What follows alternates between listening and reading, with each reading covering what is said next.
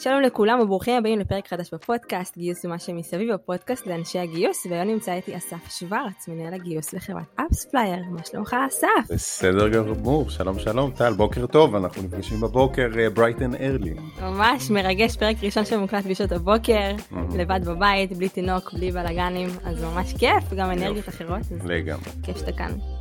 אז אני חושבת שהפרק הזה הוא פרק שהעסיק אותי הרבה שנים, וגם גיליתי לאחרונה שמעסיק עוד הרבה אנשים אחרים דרך הקבוצת פייסבוק של הפודקאסט, וזה הסוגיה איך אנחנו בונים מסלול קריירה לאנשי ונשות גיוס, איך אנחנו בונים צוות בתפקוד גבוה, איך אנחנו יודעים מתי לקדם, את מי לקדם, איך מגייסים, מתי מגייסים סניוריטי לבל כזה או אחר בתוך צוות הגיוס.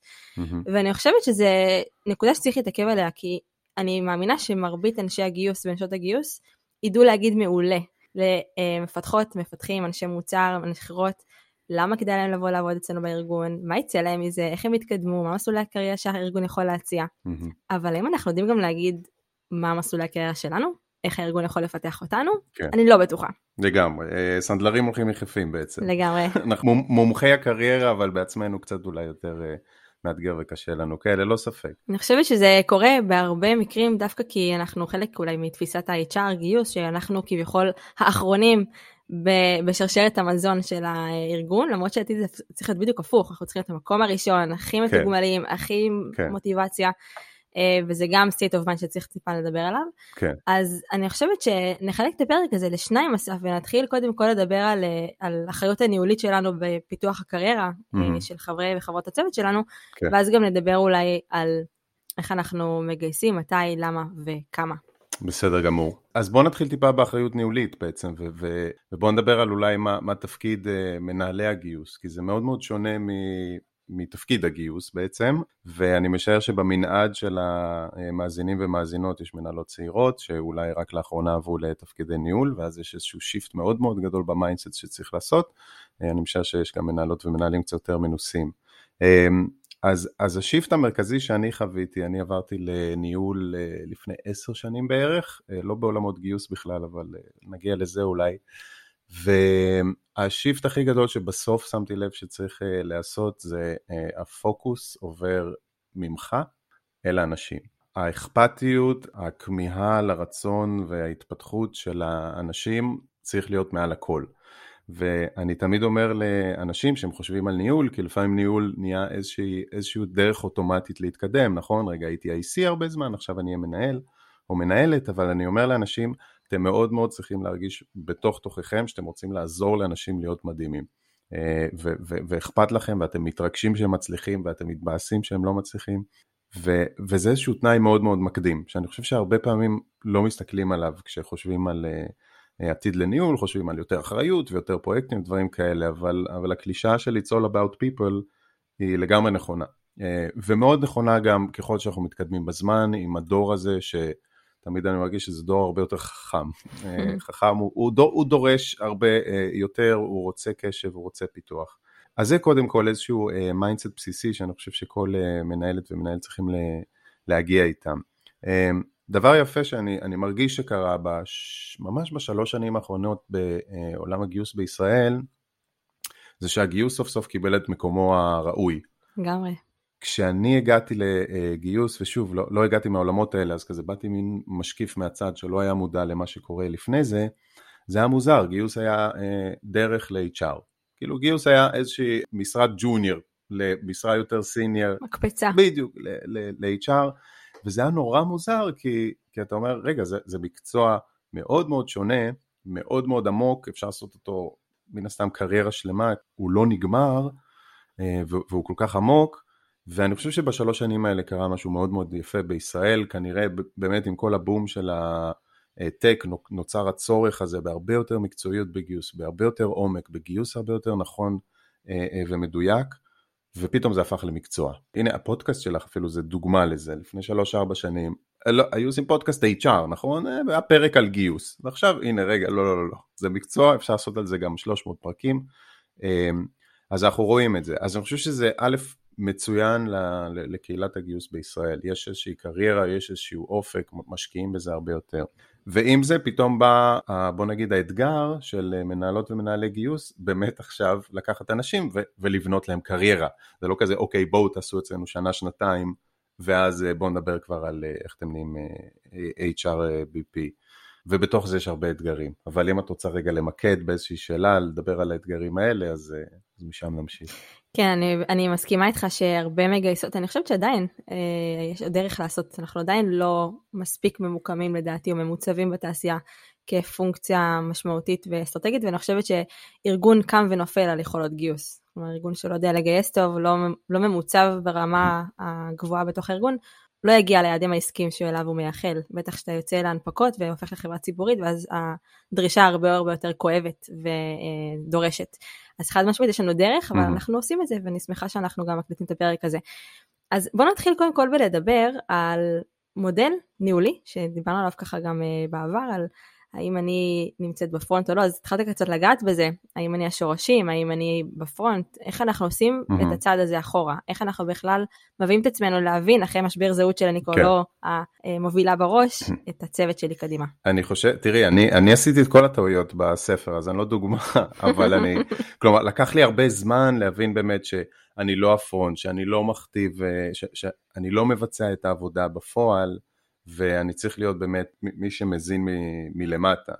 הזכרתי את נושא השורשים, אז ראיתי איפשהו שבניית עץ ארגוני כזה, נכון, כולנו בונים את ההיררכיה כזה, בדרך כלל כזה הבוס נמצא למעלה וכולם למטה, וראיתי איזשהו משהו מאוד יפה שבונה את זה הפוך. בעצם הבוס נמצא למטה, כמו מודל של עץ, הוא השורש, הוא לא באור הזרקורים, אבל הוא מזין את הכל, ובעצם באור הזרקורים נמצאות, אם ניקח את זה לעולמות שלנו, נמצאות המגייסות והמגייסים, ו- וזה שיפט נורא נורא גדול, ובדרך כלל הוא נורא קשה, בייחוד למגייסות או מגייסים, שהיו מאוד מאוד טובים בתפקיד הזה כ-איי סי, ואז בגלל זה, ואני מקווה מאוד שבארגון גם זיהו mm-hmm. יכולות מנהיגותיות, אז קידמו אותם, ופתאום הן צריכות להיות כאילו מאחורה, וכזה נורא בא להם כזה, רגע, לפתור למגייסות שלהם את הבעיות, ולהגיד להם לעשות דברים, תני לי רגע, אני אדבר עם מנהל המגייס, ולא, זה טעות, אנחנו צריכים לתת לאנשים שלנו את האוטונומיה, צריכים לתת להם לפעמים ליפול, ולחלוטין זה אתגר.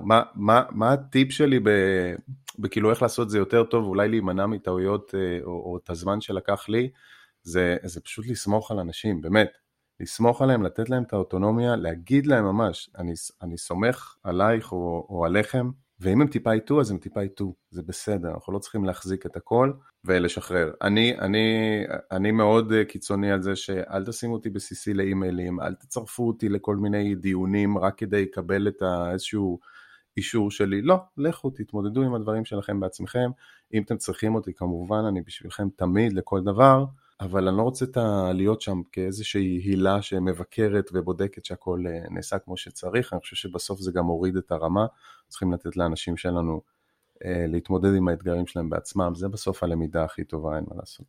אני ממש מסכימה, גם יותר מזה, כשאתה נותן לאנשים להתמודד, אז ככה הם מתפתחים. לחלוטין. בסוף מגייסת או מגייס שרוצים להפוך להיות הרבה יותר דומיננטיים בארגון, או לעבור ממיד-לבל לסיניור ריקרוטר, אם לא יתמודדו, ולא ייכנסו לשיחות מורכבות עם מנהלות גיוס, או לא יצטרכו לתת דין לחשבון על כישלונות, או לא יצליחו לבוא ולספק דאטה בצורה ברורה ונהירה, ותמיד יסתמכו על המנהל, המנהלת שמגבים אותם, אז המיומנויות הרכות, ארגז כלים של כל מגייסת מנוסה צריכה להיות, הוא גם ההתמודדות עם שיחות קשות, עם אנשים שלא מרוצים, עם ארגון שהוא דמנד מאוד, אז חד משמעית זה דרך השחרור הזה, מייצר גם התמודדות שמביאה להרבה יותר כלים אחר כך כמגייסת יותר מנוסה.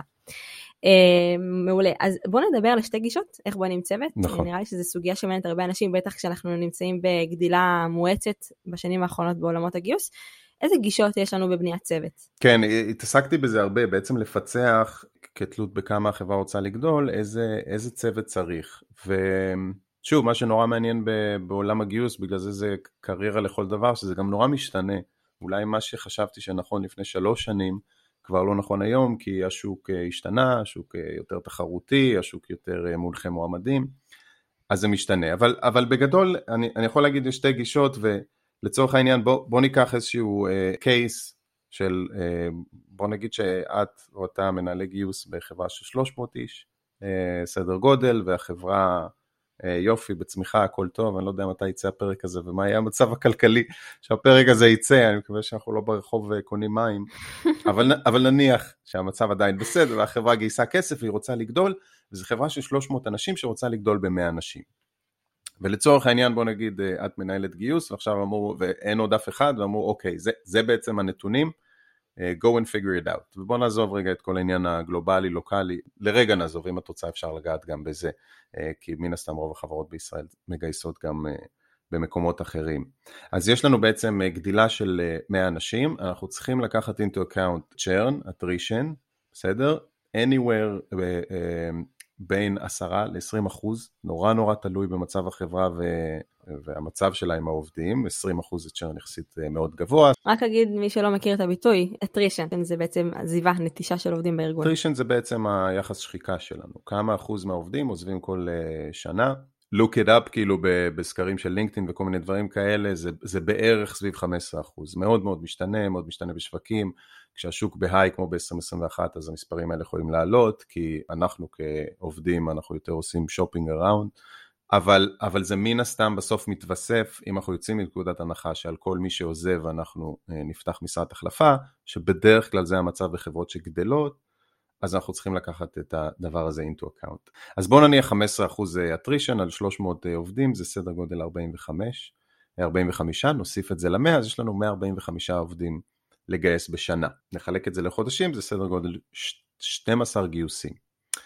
עכשיו, בגישה שמרנית, וזה נורא תלוי ב-וי פי אייץ' אר שלכם, זה נורא תלוי במנכ"לים, וכמה הם רואים גיוס כקדוש. באמת, זה, זה flat out ככה.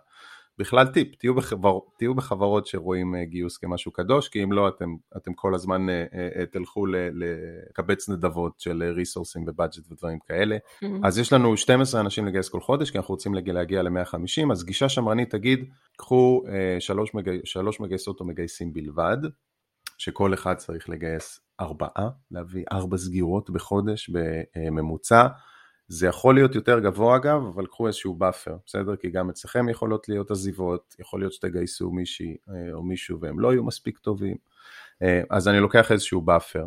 אז אפשר להגיד, אוקיי, ניקח שלושה מגייסים, המגייסים האלה יעשו מה שנקרא end-to-end, מסורסינג, רעיונות טלפונים, רעיונות אייץ' אר, סגירות וכו' וכו', שזה מודל שקיים, end-to-end recruiting, אני חושב שהוא יותר נפוץ בישראל מבארצות הברית למשל, ועם זה נסתדר. זה עמוס, בסדר? זה, זה עמוס מאוד, בייחוד כמו שוק ש, של היום, ועכשיו יש למנהלת גיוס אתגר כל הזמן להתמודד עם העומסים האלה של, ה, של הצוות גיוס. העבודה, העבודה היא שוחקת, זה אנחנו מכירים טוב מאוד, ואני בטוח שכל מי שמאזין. זו גישה אחת. הגישה היותר אה, טובה ורחבה, והאמת שדווקא חקרתי את זה הרבה לפני שלושה חודשים, ממש עשיתי בנצ'מרקינג, מהחברות הגדולות, גוגל, מטה, אפל, ועד לחברות בינוניות בגדלים שלנו ויותר קטנות, איך בונים צוות גיוס, אז יש גישה של עבודה בפודים, שבעצם יש שלושה תפקידים מרכזיים בעולמות הגיוס, אחד זה ריקרוטר, שתיים זה סורסר, שלוש זה קורדינטור או אופריישנס, וצריך את שלושתם. ולתרגיל שלנו, אז בעצם צריך להוסיף הרבה הד, כלומר צריך, צריך שלוש מגייסות, שתי סורסריות סדר גודל, או סורסרים, ושני קורדינטורס. או בוא נגיד אחד, בסדר, שניים אתם ממש לא תקבלו, אין מצב.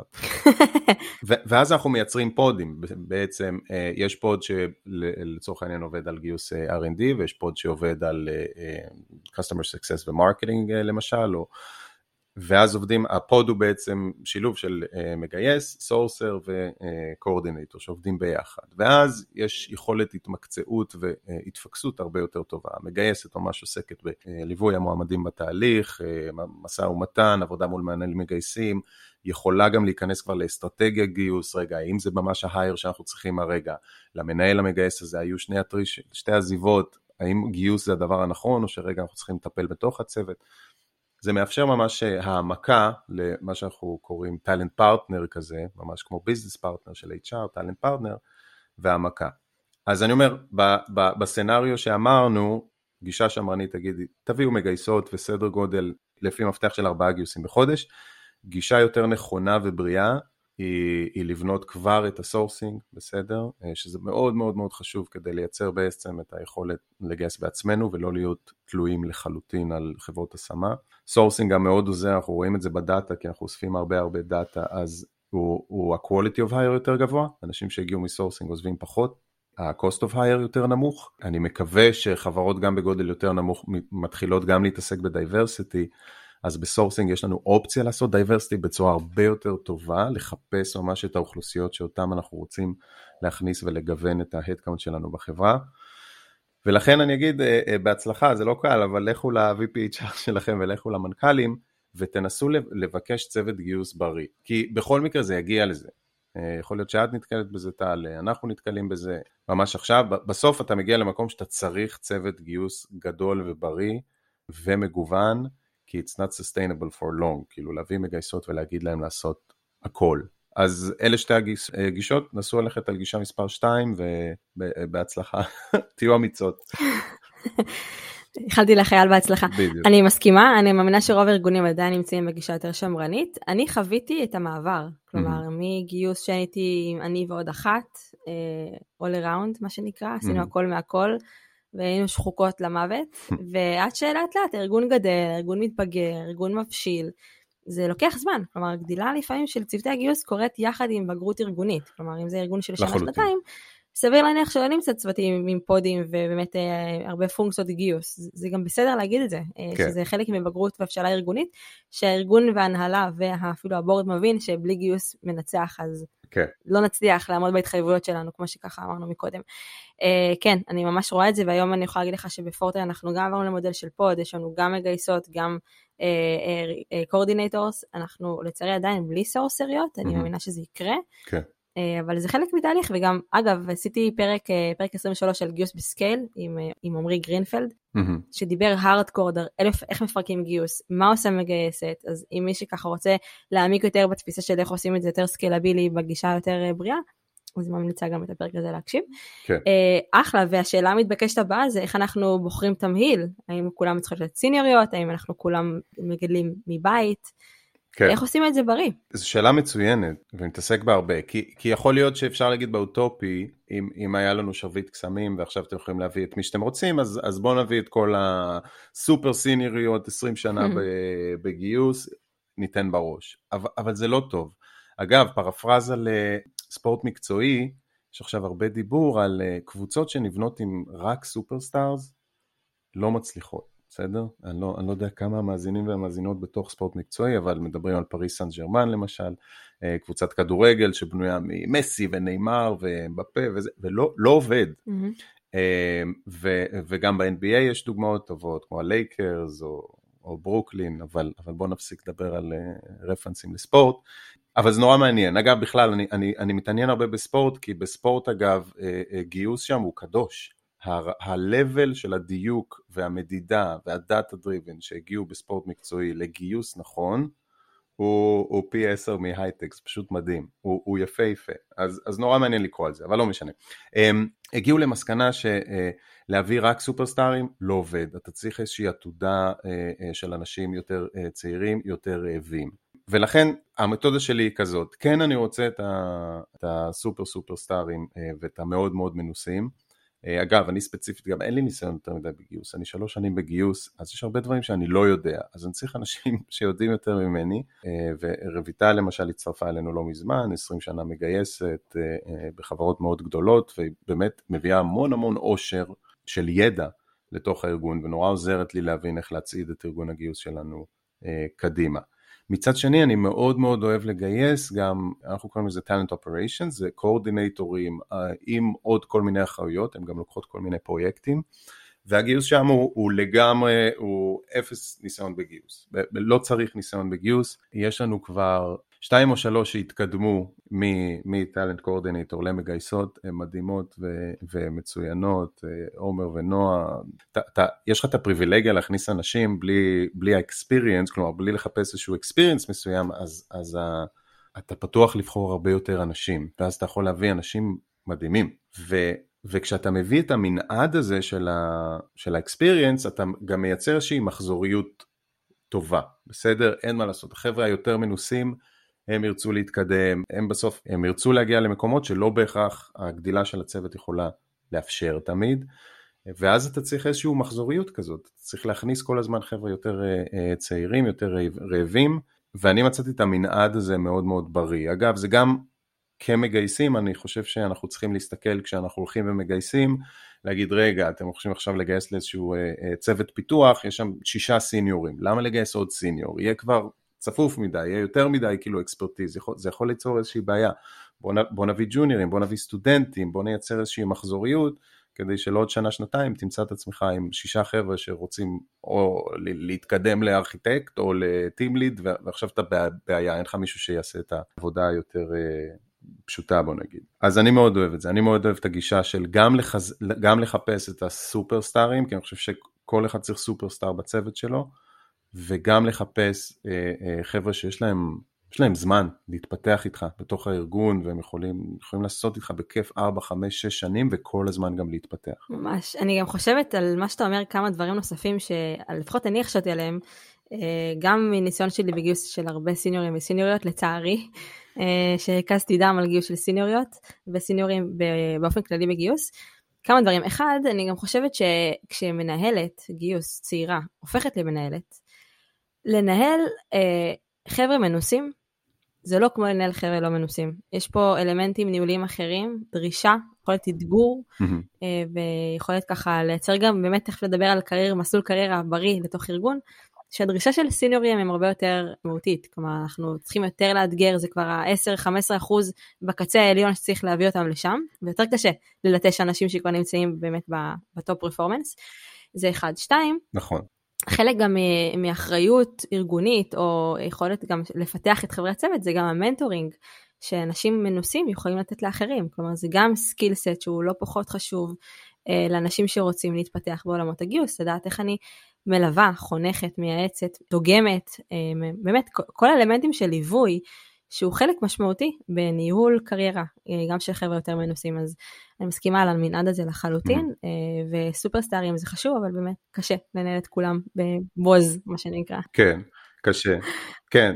תראה, אני, אני אגיד טיפ באמת למנהלות ומנהלים צעירים, של איך אתה מגייס מישהו שהוא, אה, מנהל מישהו שהוא בקליבר, לפחות ניסיוני יותר גבוה ממך, וזה קורה, זה יקרה לכולם באיזשהו שלב, וזה בסדר. זה בסדר. זה בסדר גמור, כן, זה, זה רצוי אפילו, כי אה, אני לומד מזה הרבה, אני לומד המון מאנשים שיודעים יותר ממני, הטיפ שלי תבוא עם הרבה צניעות, יש איזושהי נטייה שאנחנו מתקדמים לניהול, אז אנחנו רוצים לנסות להראות כאילו אנחנו יודעים הכל ואנחנו בשליטה. נכון.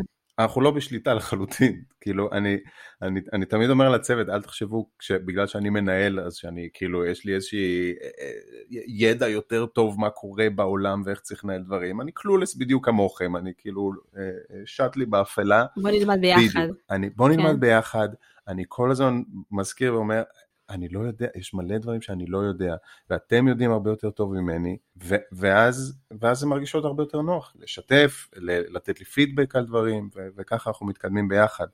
אז לא צריך uh, uh, לפחד מניהול סיניורים, צריך פשוט לבוא בצורה מאוד צנועה, ולהגיד להם, הנה הדברים שאתם הרבה יותר טובות ממני, הרבה הרבה יותר טובות ממני, ופליז תיקחו ממני אחריות, ופליז תלמדו אותי איך צריך לעשות דברים, ופליז תנו לי בראש, כשאני...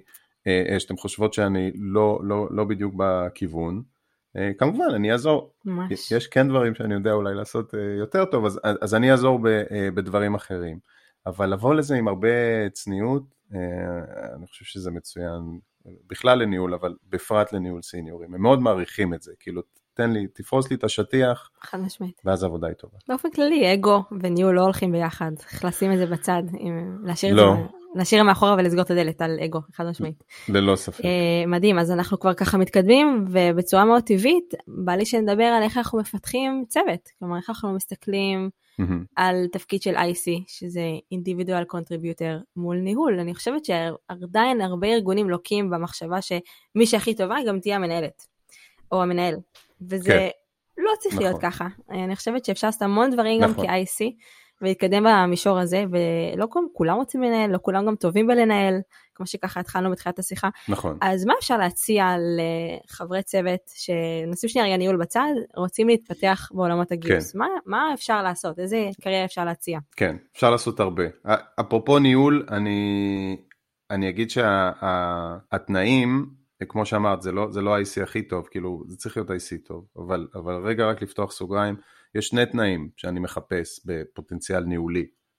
אחד, זה יכולת רתימת אנשים, בסדר? זה קצת יותר מ-teamwork, בסדר? יש כאלה שסבבה, עובדים מגניב עם אנשים וזה, אבל יכולת רתימה, אנשים שלוקחים פרויקט, ואתה רואה שהם, וופ, הם מצליחים לשאוב אליהם אנשים, גם בגלל היכולות החברתיות שלהם, אבל גם בגלל שהם יודעים לעשות את הדבר הזה, ויש איי סיז שעושים את זה מצוין, ואתה רואה בהם יכולות מנהיגותיות. שתיים, זה יוזמה. בסדר? בסוף אתה, אתה רוצה להתקדם להיות מנהיג, בדרך כלל הדברים לא מונחים לפניך, אתה צריך ליזום הרבה, ו-איי סיז שאתה רואה אותם יוזמים הרבה ומובילים דברים בעצמם, ויכולים לרתום אנשים, בדרך כלל זה, אוקיי, זה, זה מישהי עכשיו שיש לה פוטנציאל ניהולי.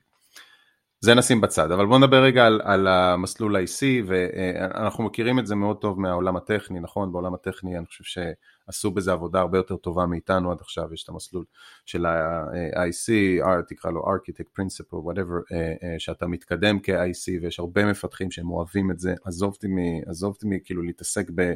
באנשים, אני מת על ארכיטקטורה ומוצר ו, ותכנות, ואני רוצה להתמקד בזה, ובטכני מן הסתם גם יש מסלול שהוא ניהולי.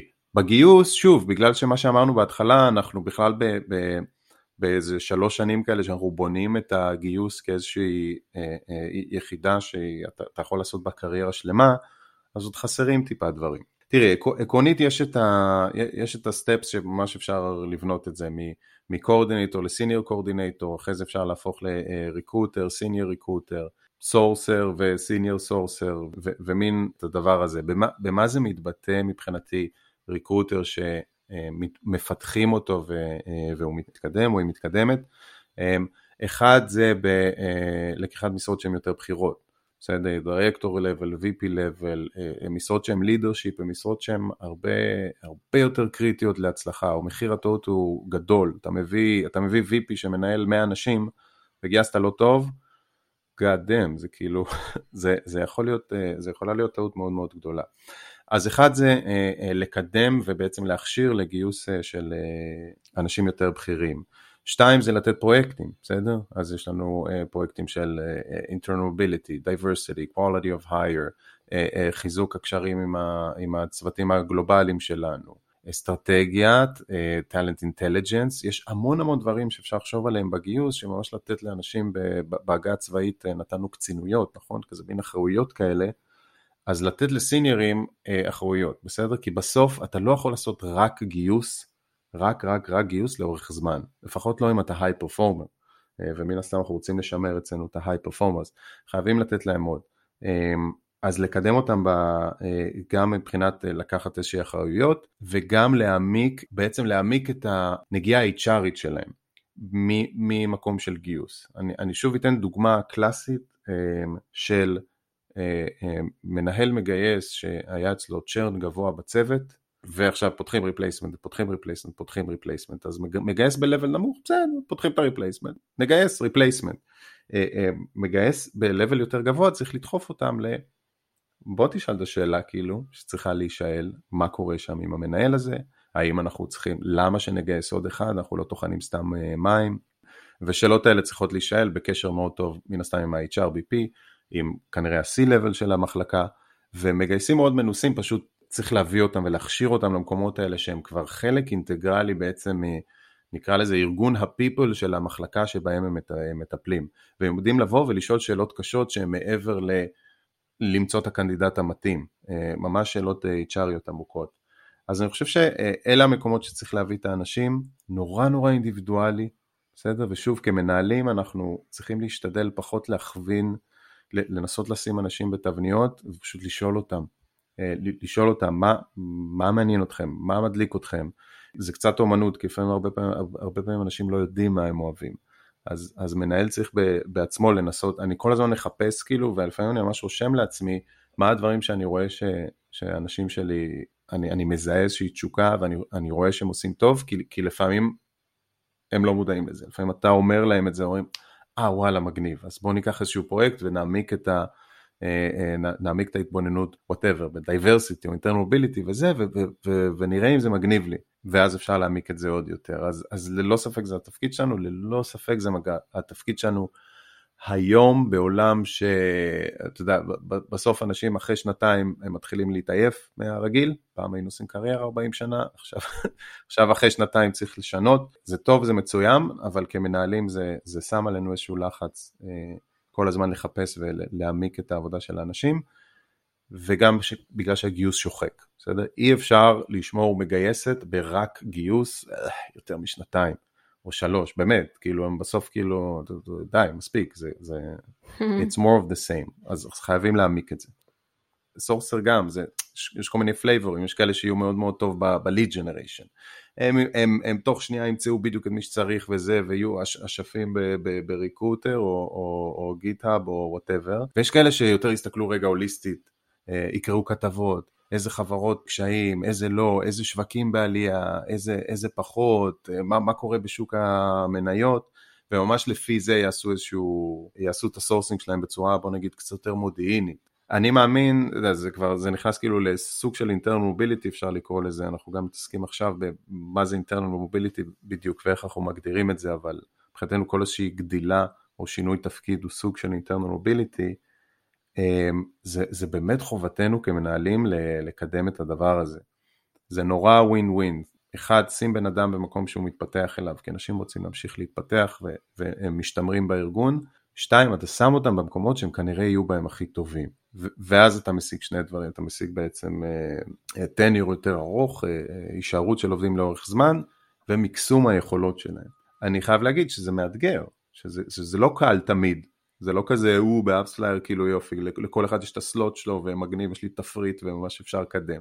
לפעמים אתה כמנהל, אתה, רגע, אבל אני צריך שאנשים יעשו את העבודה שלהם, רגע, אז, אז, אבל, רגע, אז אתה לא רוצה להיות סורסר, אז מי יעשה סורסינג? עכשיו זה, אני צריך לפתור את זה. תראי, אני, אני חושב שבסוף, שוב, אנחנו מדברים הרבה על ניהול, אבל כניהול, אתה בסוף, אתה לא יכול להתווכח עם רצונות של אנשים. חד משמעית. אני, אני לא יכול להגיד, אם בן אדם רוצה, בא אליי ואומר, היי, hey, בא לי להיות, אה, לא יודע מה, בא, בא לי להיות, whatever, אה, מתכנת. אז מה אני אגיד? לא, אז בוא, בוא תעשה סורסינג עוד שנתיים. לא. לא. לא, כי מה הוא יעשה? אז בסוף הוא יעזוב הרי, נכון? הוא יחפש איזשהו מקום שזה. אז, אז אני אגיד, אוקיי, מגניב, בוא, בוא נראה איך אנחנו מביאים משם, בוא נראה איזה קורסים, בוא נראה מה אפשר, בוא זה, בוא נתחיל לדבר עם צוותים וזה, אולי תוכל להיכנס כאיזשהו ג'וניור, ג'וניור, ג'וניור כזה, ולהתחיל לעשות דברים, אבל אני אומר, אל תלחמו ברצונות של אנשים, שאנשים באים ואומרים, היי, נורא בא ללכת לכיוון הזה, א', אני מברך על זה, באמת, כאילו כל הכבוד שאת, אתה, אתם לא מתפשרים, ואתם רוצים לדחוף את עצמכם קדימה, ובית, בוא נראה עכשיו מה אפשר לעשות עם זה, כמובן שיש תמיד אילוצים, זה לא שאני אגיד, אוקיי, יאללה, מגניב, מחר, כאילו, לך, תהיה מה שבא לך, והכל אבי דבי, אבל אני חושב שאנשים בסוף מעריכים ו- וזה חוזר למה שדיברנו בהתחלה, שניהול זה קודם כל הרבה קרינג לאנשים, אז אנשים מאוד מעריכים, ואני רואה את זה, ששיחות פתוחות, בסדר? בסוף, אם, אם אני כמנהל, אם מרגישים נוח לבוא אליי ולהגיד, היי, אני רוצה להיות זה, אז, אז אני נורא מבסוט, אני נורא מאושר, כי, כי אני יודע שהם לא שומרים את זה בפנים, ואני יודע שאנחנו מנהלים שיח, ואנחנו ננסה לעשות הכל כדי למצוא להם את הדבר הכי מגניב וזה, ו... worst case, לא מצאנו, אז ניתן להם חיבוק גדול, ולכו תמצאו את זה במקום אחר, אבל לפחות אני יודע שיש בינינו תקשורת פתוחה, ו- ו- ו- וכאילו הכל על השולחן, ומדברים על הכל. מדהים, ממש. גם צריך באמת להסתכל על זה בצורה בריאה, שלא תמיד זה אפשרי, וזה בסדר להגיד את זה. זה בסדר גם לתת לאנשים ללכת, לשחרר אנשים זה גם בסדר. כן. להפך, אני חושבת שהם יעריכו, שאם עשינו את הכל בשבילם, ולא הצלחנו למצוא את המקום בשבילם, ואמרנו להם, בואו נעזור לכם במקום אחר, קחו את הברכה שלנו ותצאו לדרך, זה גם לא פחות חשוב כאחריות ניהולית, לדעת לשחרר את האנשים שלנו. לגמרי, לגמרי. לדעת להיפרד יפה, being a good breaker upper, אני חושב שזה זה, זה גם סקיל מאוד מאוד חשוב. פעם הייתי באיזה אירוע, ודיברו על איזשהו מישהו, ש... אז מנהל אגדי של איזה חברה, וזה הוא נפטר, ואז זה סיפור עצוב, אבל איזה אחד העובדים שלו, שהוא באמת עזב את החברה, אז הוא אמר שהמנהל הזה אמר לו כזה משפט שהוא לא ישכח, הוא אמר לו, go and be great. ואנחנו עוד ניפגש באיזשהו סיבוב, וזה, וזה נורא, נורא תפס אותי. כאילו בסוף, אנשים, בסוף זה אנשים, וזה הרצונות שלהם, ושוב, כמנהל, זה, זה הדבר הראשון שצריך להיות מולך, ו, ובאמת, go and be great, כאילו, מן הסתם, אם אפשר בתוך הארגון, אם אפשר בתוך הצוות שלי, אם אפשר בתוך בדיוק מה שאני רוצה שתעשו. אז מעולה. אז מעולה, זה הכי טוב, yeah, be great there. אבל כמובן זה לא תמיד, ואנחנו כמנהלים צריכים להבין את זה, וזה גם מתחבר למה שאמרנו על צניעות, לפעמים אנחנו באגו שלנו, זה כזה, מה, לא בא לך לעשות את זה, ולא בא לך להיות איתי, וזה, לא, הכל טוב, כן, הכל טוב, סבבה, כאילו, בסוף זה אנשים, וזה הרצונות שלהם, ותזרמו עם זה, ותנסו למצוא ביחד את הדרך והנתיב הנכון לכל אחד בעצם להתפתח בו. שאלה אחרונה, אסף, אני חושבת שהיא שאלה שהיא די סוגרת לנו ככה את הפרק. דיברת מקודם על שני אלמנטים שצריכים לקרות כדי לקחת מישהו או מישהי ולהביא אותם לתפקיד ניהולי, אמרת יוזמה ויכולת רתימה. אז בוא נדבר על איך אנחנו כמנהלי גיוס, מנהלות גיוס, מלטשים את היכולות המנהיגות האלה לתפקיד ניהול. כלומר, יש איזשהו דרך שצריך לעשות. מה צריך לעשות בדרך הזה כדי להביא את האנשים האלה להיי פרפורמנס בתפקיד ניהול? אז, אז זאת אומרת, איך אנחנו אה, מפתחים אנשים שלנו למשרות ניהוליות? בדיוק. תראי, ניצן, שהקלטתי את הפרק, אני חושב שהיא דוגמה מצוינת, כי אה, א', שנכנסתי, לקח לי איזה ארבעה ימים להבין שניצן היא לגמרי מנג'מנט מטריאל, היא, היא בדיוק זה, היא, היא ציר חברתי מאוד מאוד גדול, יודעת לרתום אנשים, גם יש לה איזשהו פירסנס כזה מאוד טוב, שילוב של יכולת כאילו להיות פירס, אבל מאוד נחמד גם. נורא מגניב, כאילו נורא מקנה בה על זה, אמרתי, בוא ניצן, אני לא יכול, אני רק יכול להיות נחמד, אני לא מצליח להיות פירס, כאילו מספיק, ו, וגם המון יוזמה, בסדר מה שאמרנו, ככה לקחה הרבה יוזמות, הכשרת מנהלים, באמת, דאטה שהיא הקימה שם בגיוס הטכני, אז, אז, אז ראיתי את הפוטנציאל, ואז אמרתי, אוקיי, אני, אני רוצה ש, שבסוף היא תנהל את הצוות הטכני, כדי שאני לא אצטרך לנהל ישירות שמונה עשרה אנשים, ובנינו את זה בשלבים. קודם כל, הפכנו אותה ל-acquisition manager, בדרך כלל כאילו מגייס את זה ספשייליסט, והפכנו את זה למנג'ר, ונתתי לה בעצם אחריות לנהל אופרטיבית את כל, ה- כל הצוות גיוס הטכני. אופרטיבית זה בעצם לראות בסוף שהאופרציה עובדת, איזה משרות צריך לפתוח, תעבדי מול הדירקטור של ה... של ה-אייץ' אר, הכשרות, כל האופרציה, בעצם בלי ניהול ישיר של האנשים. תוך כדי זה, אמרתי, אמרתי לה, אני, אני בונה עלייך לניהול, כמובן אין עדיין הבטחות וכל דבר כזה, והאישורים ובלה בלה בלה, אבל בואו נתחיל לעבוד על זה, אם, אם זה מעניין אותך כמובן, כן, דיברנו על זה, אם יש את הרצון והיה את הרצון, והאמת שמה שעשיתי איתה זה, נתתי לה ספר לקרוא, אמרתי בואו נקרא אותו ביחד, ספר ניהול שהוא מאוד כזה טקסטבוק, נקרא Radical Candor, אני משער שהרוב שמעו עליו, של מנהלת בחירה בגוגל, שעבדה הרבה גם עם שריל סנדברג, וכזה גם מזכירה אותה הרבה, כי היא כנראה באמת מנהלת אגדית, וזה ספר ניהול כזה טקסטבוק פשוט מצוין, כאילו ממש כזה פרקים כזה, וזה ממש נוגע בהכל בצורה מצוינת, וקראנו אותו ביחד, וכל שבוע כאילו אמרנו בוא נקרא שלושים עמודים, נקרא איזשהו צ'פטר מסוים, וניפגש ונדבר על זה, וזה היה נורא נחמד, כי זה היה איזשהו תהליך של שנה כזה, ש... דיברנו על הדברים, אבל נורא חיברנו אותם גם למה קורה עם האנשים בצוות, ואיך הדברים האלה מתקשרים, אז זה היה כזה קצת on the jobby כזה, ואחרי שנה כזה שדיברנו על זה הרבה, ואני ניסיתי קצת, קצת לפרוס את משנתי, אני, אני חופר, ב...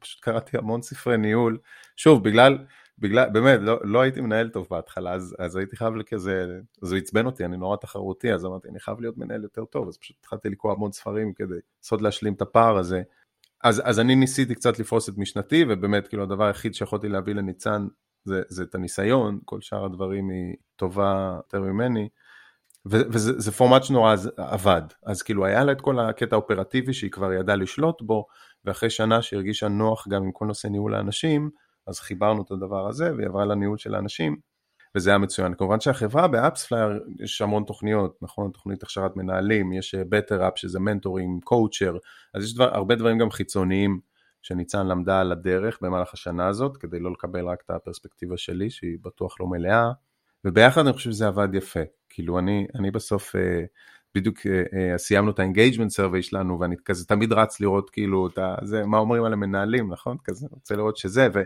ואני נורא, אני נורא מתרגש לראות כאילו ציונים מושלמים של ניצן וגם קרן, המנהלת גם של צוות גיוס. באמת ציונים מושלמים ב-care about me, care about my development, יש לנו הרבה בעיות אחרות, נכון, עומסים ודברים אחרים, זה לא שהכל אצלנו לוי דווי, ותמיד יש challenges, אבל אני חושב שאני נורא גאה בסוף, ושוב זה מתחבר להתחלה שלנו, שאתה צריך להרגיש גאה באנשים שלך, אתה צריך, צריך לשמוח בשמחתם, אם אתה רוצה באמת להיות מנהל טוב, וזה נורא יפה לראות בסוף שהתהליך הזה בסוף כזה מתבטא גם בתוצאות. כן, אז, אז זהו, אז, אז הטיפ הוא בסוף, תמצאו את האנשים הנכונים ו, ותעשו איתם תהליך. מבחינתי ניהול זה לא זבנג ו, ויאללה, יו, קודמת בהצלחה, זה, זה לוקח איזה שנה לדעתי, ממש, של הכשרה. אז, אז קחו את הזמן ו, ותכשירו בסבלנות. אסף, אני יכולה לדבר איתך עוד שעות, ממש, על הנושא הזה, ניהול ופיתוח אנשים, זה כן. משהו שקרוב מאוד לליבי. אני מאוד אוהבת לראות אנשים שלי גדלים, מתפתחים, אז אין ספק שיש פה טיפים מעולים, גם עבורי וגם אחרי, אחרים שמקשיבים לפרק הזה. אני חושבת שאפשר עוד לדבר עוד הרבה, ואני מניחה שניפגש מתישהו שוב לפרק המשך, כי התחום שלנו ממשיך להתפתח. ומה יקרה עוד שלוש שנים בתחום הגיוס, רק אלוהים יודע. נכון. אבל אני חושבת שצריך להתחיל לדבר על זה, איך אנחנו מפתחים את האנשים שלנו, איך אנחנו רואים אותם, איך אנחנו מפסיקים לשחוק אותם, איך אנחנו נותנים להם להתבטא ולהתבטא בפרונט, ואיך אנחנו חושבים גם על האפשרות של לקדם אותם לאו דווקא לתפקיד ניהולי. אז אני מציעה לכולם אה, לעשות איזושהי מחשבה בתוך הבית שלהם, מה קורה אצלם הארגון, איך הם יכולים לקחת מהפרק הזה, ואפילו ליישם אחד, שתיים, שלושה דברים ממה שדיברנו, אה, צריך להתחיל מאיפשהו. אז אני בטוחה שזה פרק שנוגע גם לאנשי גיוס שרוצים לדעת איך הם מתקדמים בתוך קרע, וגם למנהלים ומנהלות שרוצים לראות איך הם מפתחים את הצוות שלהם, ומייצרים צוות מנצח אה, עם תמהיל נכון והגיוני. מה שאתה רוצה להגיד לפני סיום? תודה, תודה שהזמנת אותי, ו- ותודה גם על הפודקאסט הזה. בעצם את תורמת לחלק מ- מ- מ- מ- מהפיכה של הגיוס בישראל, זה, זה ממש זה, מה שאת עושה זה זה. אז, אז תודה שהזמנת אותי, תודה שאת עושה את זה, ומעשירה את, את כולנו, וכן, אני בטוח שנשתמע עוד בעוד פודקאסטים על נושאים שונים ומגוונים. לגמרי, זו זכות, זו זכות להנגיש ידע, אני שמחה שאני עושה את זה, ואני עושה את זה באמת מכל הלב. אז תודה אסף, גם שהצלחת להביא אותי להקליט בבוקר, הצלחת להראות לי שאפשר לעשות את זה. זהו, פתחתי תחום. לגמרי, אז למי שעוד לא יצטרף, מוזמן לקחת חלק בקבוצת הפייסבוק של הפודקאסט, זה נקרא גיוס למה שמסביב עם הקף הקבוצה, אני אשמח גם לדירוגים באפל או באייטונס, על מנת שהפודקאסט הזה יגיע ליותר ויותר אנשים. תודה לכם, וניפגש בפרק הבא. נשתמע. ביי אסף. ביי ביי.